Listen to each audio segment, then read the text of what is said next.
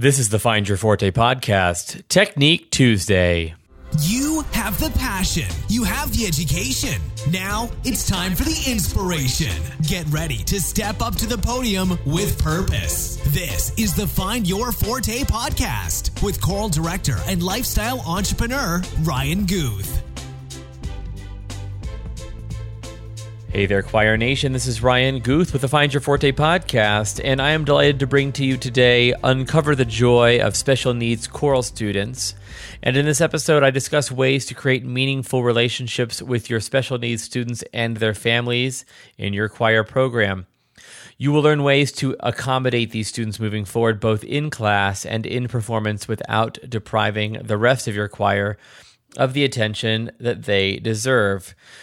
Today, we have strategies for reaching out to the family, finding out their goals, speaking to the students, reaching out to the special ed department in your school, putting together a plan that includes participation in a meaningful way, and delighting in the fact that you did something amazing for a child. So, stay tuned for that. Want to make sure that you know uh, a couple things before we hop into today's episode.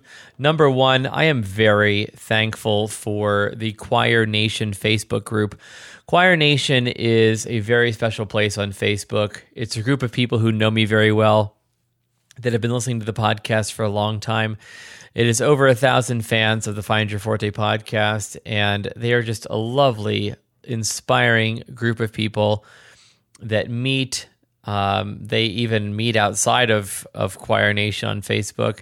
They meet there and they ask questions of each other, and they're just a really wonderful group of people. So, if you want to be a part of that group, I would encourage you to head over to uh, facebook.com forward slash groups forward slash Choir Nation and join the Choir Nation Facebook group. You can always interact with me there, and of course, interact with, like I said, this over 1,000 member group of amazing, awesome, inspiring choir directors from around the country and around the world.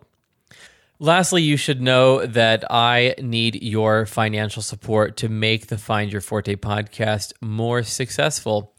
I cannot do everything myself, and I am looking to bring on a little bit of a staff moving forward to help me with my PR and some other promotional things, some editing things, and I could really, really use your help.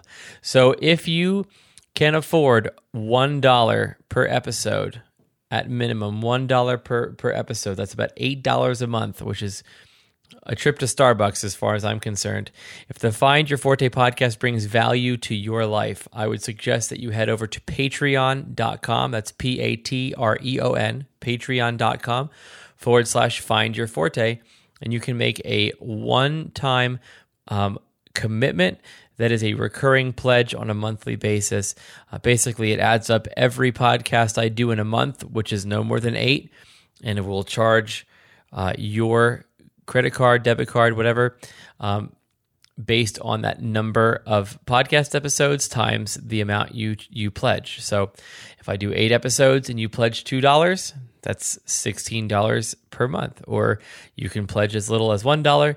I even have I have a bunch of people even at the four dollar level that do four dollars per episode as well. So I really appreciate it. It it is something that is integral to the success of this podcast. So I thank you very much if you are already a Patreon supporter. And if you are not, I would love to have you again over at patreon.com, P A T R E O N.com forward slash find your forte. Let's hop into today's episode. So, like I said, you know, there's definitely a joy in reaching a special needs student and their family. And I want to preface this, all these instructions I'm going to give you with the fact that when you take the initiative to reach out to a special needs family, you are doing something that most teachers do not do.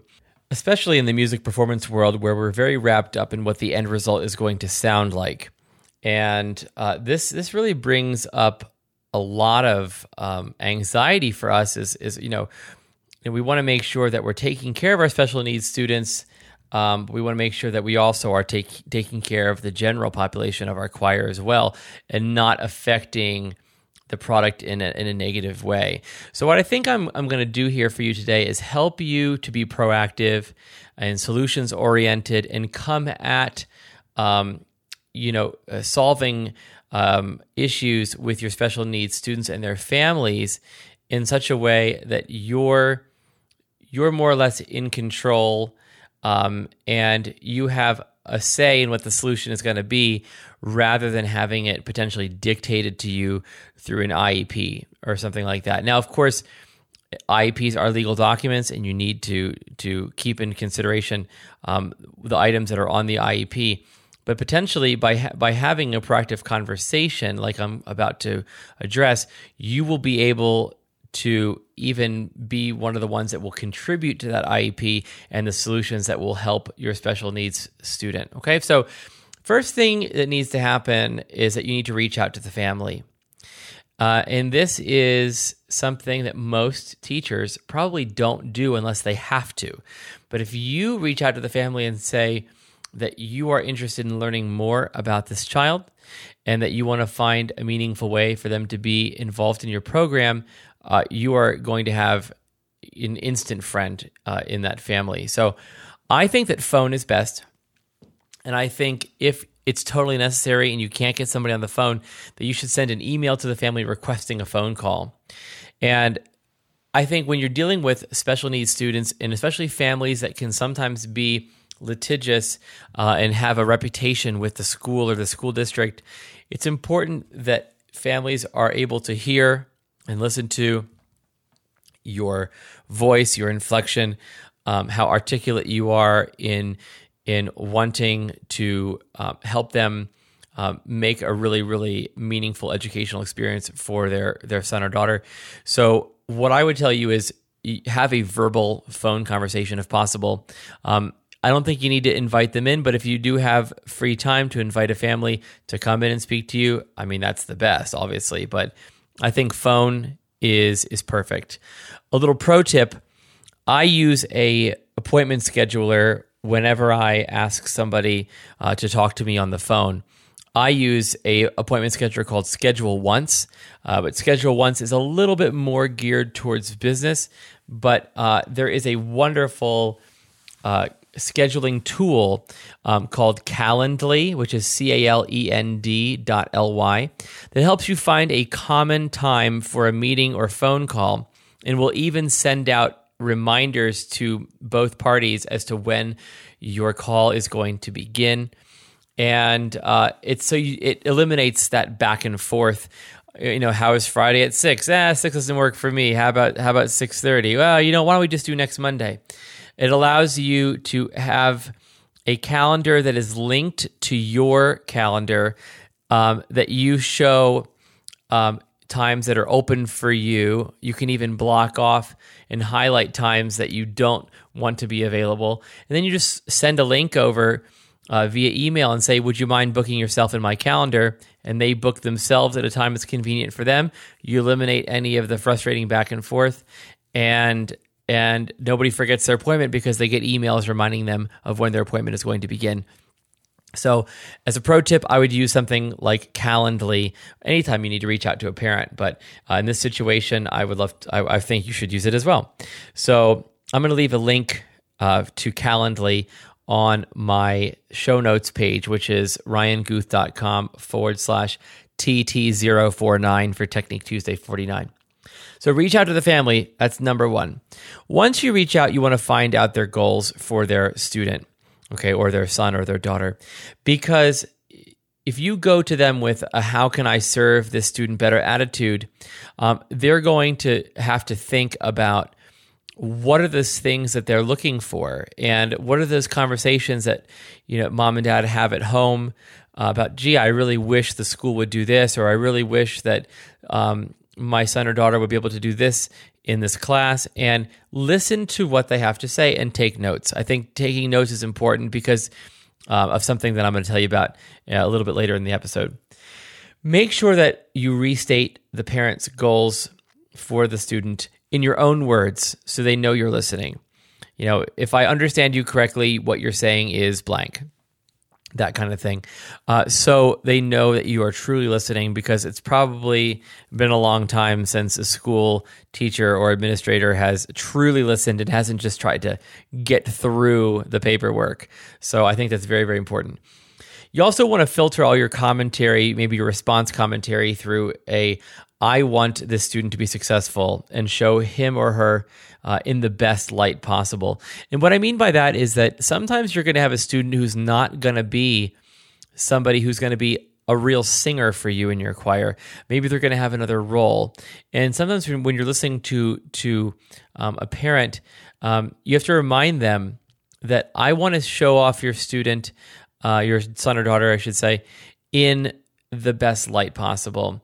Um, if there's a, a, child who is not uh, you know maybe has um, hearing a hearing uh, disability and is not able to you know match pitch or, or something like that sometimes you're going to have to find a creative solution that shows off that child in their best light. And sometimes singing isn't that. So it may be a difficult conversation to have with a parent to say you know um, we're going to have to do a little extra work um, in order to to make sure that your son or your daughter is able to match pitch, and there's a potential reality that your son or daughter might not be able to.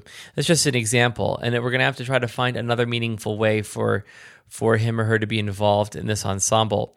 Um, and I think it's important that you disclose up front that you know you're looking to show off this this child in their best light, and that may not be in the standard way students are are participating in, in choir. So um, I think having that full disclosure type of conversation is very important, but also showing that you're not going to give up um, without at least exploring and trying to see as an expert whether you can um, get this student to participate at that maximum level. Obviously, after the conversation, you want to log that contact um, especially when when you know there are many special education parents that can become litigious, and you want to log the contact in your student database or your gradebook, or at least maybe send an email to yourself, or even send an email to the family as a follow up, um, just saying you know it was great talking to you. Um, you know, and just send some bullets about the conversation uh, back to the parent. That way, they have nothing they, that you could, they can even argue about with you. Um, also, if you can speak to the student, um, if the student is able um, to speak with you and have a conversation with you about what their goals are, I think you should have that conversation as well. I think the parents are first, uh, and then the student would be second. Um, you don't need to mention to the student that you spoke to their parents, but I think you should just have a nice, candid conversation with that student and find out what their goals are. Why do they want to be in choir? Um, and if you need to suggest op- options for them, I think that's also something um, that might be really helpful if you have a student that has has uh, difficulty with um, their verbal skills. You know, what was it to make friends? Was it to sing better? Was it to be on stage and perform, or learn to read music? Just have fun. You know, what are you looking for? And you could also ask what else. You know, to encourage deeper thought.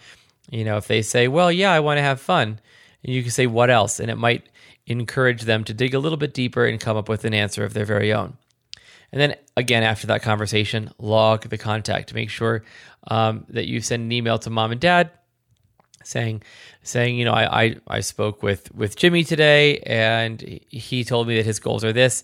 I'm very I'm very glad that it aligns with what you believe the goals should be, or, or something like that. Just so that you have another log, um, and, you know, in, in an email or something like that.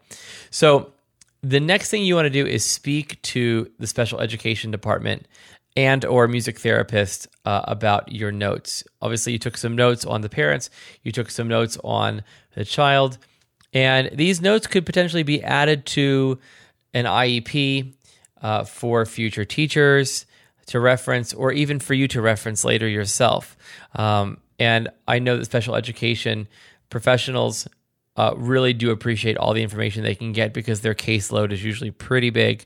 So if you have some specific information about a child, it would be good for you uh, to share that with the special education department and even see if the music therapist, uh, if if a child is studying with a music therapist, um, can help you with some of these goals as well. So that way it's a team effort. And then you want to put together a plan that includes participation in some meaningful way. Now that's class participation, concert participation, and even potential um, non singing, non musical participation as well. So, in class, I would say to assign a choir buddy to help the the uh, student be more successful. You can't be everywhere at the beginning of class, and if a, a, student comes in and they're looking forward to seeing their choir buddy, the choir buddy will make sure they're in the right place, make sure they have their, their pencil and their folder, and potentially can sit next to the student um, and help guide them through the rehearsal if they need a little bit extra help. Um, if they need um, if they need a, a, a, friend, that's also a really wonderful thing. Somebody just to pat them on the back and say you're doing a good job. I think a choir buddy is a really, really great system to have for a student who has special needs.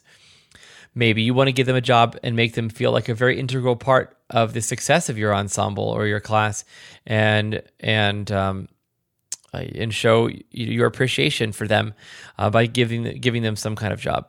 So maybe they help you set your chairs at the beginning of of of the uh, class or erase your board or maybe even take attendance uh, or that kind of thing. So, um, if you give a student a job, you're going to make them feel more invested. And I mean, it's a great thing for any student, but especially a special ed student.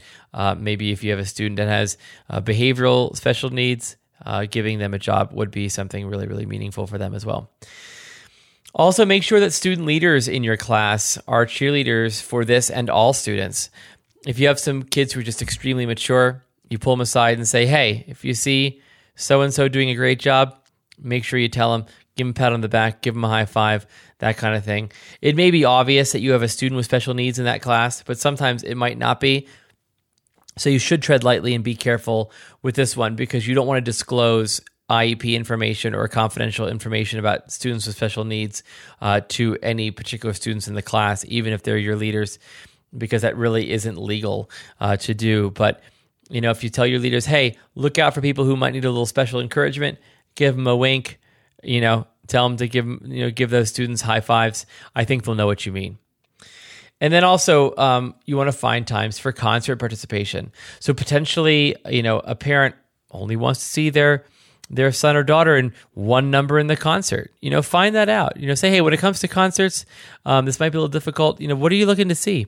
Uh, and potentially you can choose repertoire where the student can be successful. And you can plan that into your program strategically.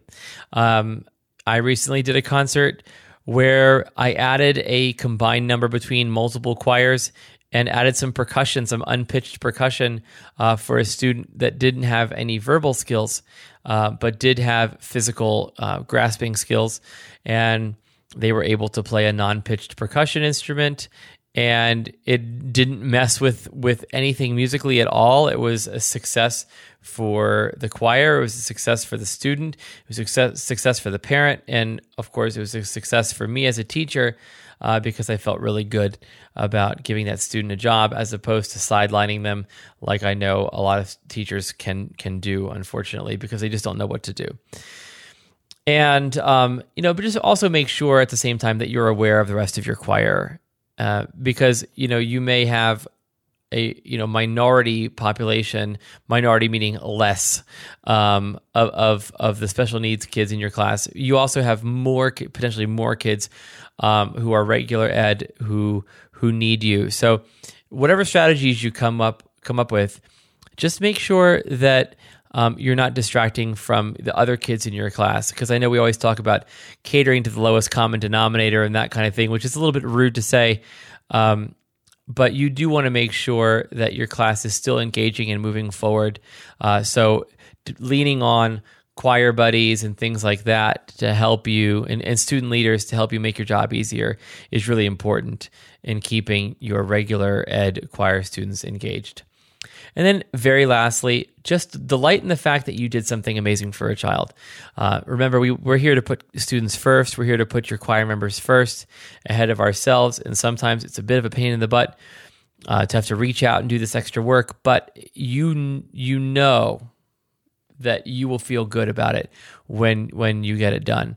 There will be less anxiety over um, you know potentially a parent or an administrator finding out that you just haven't done something to help that child, um, that you've or that you've just been putting it off, and you finally bit the bullet and you went out there and you you did the right thing and you're doing right by this by this child or these children, and you can feel good about it. So. Uh, Choir Nation, I think you're all also just really awesome people, and this is the kind of thing you would do anyway. But hopefully, uh, this episode has helped you uh, to come up with some additional ideas. Hopefully, you can steal some things. Um, I hope you you check out Calendly. I don't get any any money or anything like that for for um, supporting them, uh, but I think it's a really cool uh, tool to use. Uh, so go to ryanguth.com forward slash TT049 for the show notes. I have some bulleted points there so you don't forget anything. And uh, if you have an interest in supporting the Find Your Forte podcast, hit me up on Patreon, patreon.com forward slash Find Your Forte. I hope you have a wonderful rest of the week, Choir Nation, and I hope to see you tomorrow and next week and for weeks to come and on Facebook. Thank you for listening to Find Your Forte with Ryan Guth. As always, join Ryan online at www.ryanguth.com for detailed show notes and discussions on every episode. If you like what you're hearing, don't forget to subscribe on iTunes and leave a review. Until next time, be amazing.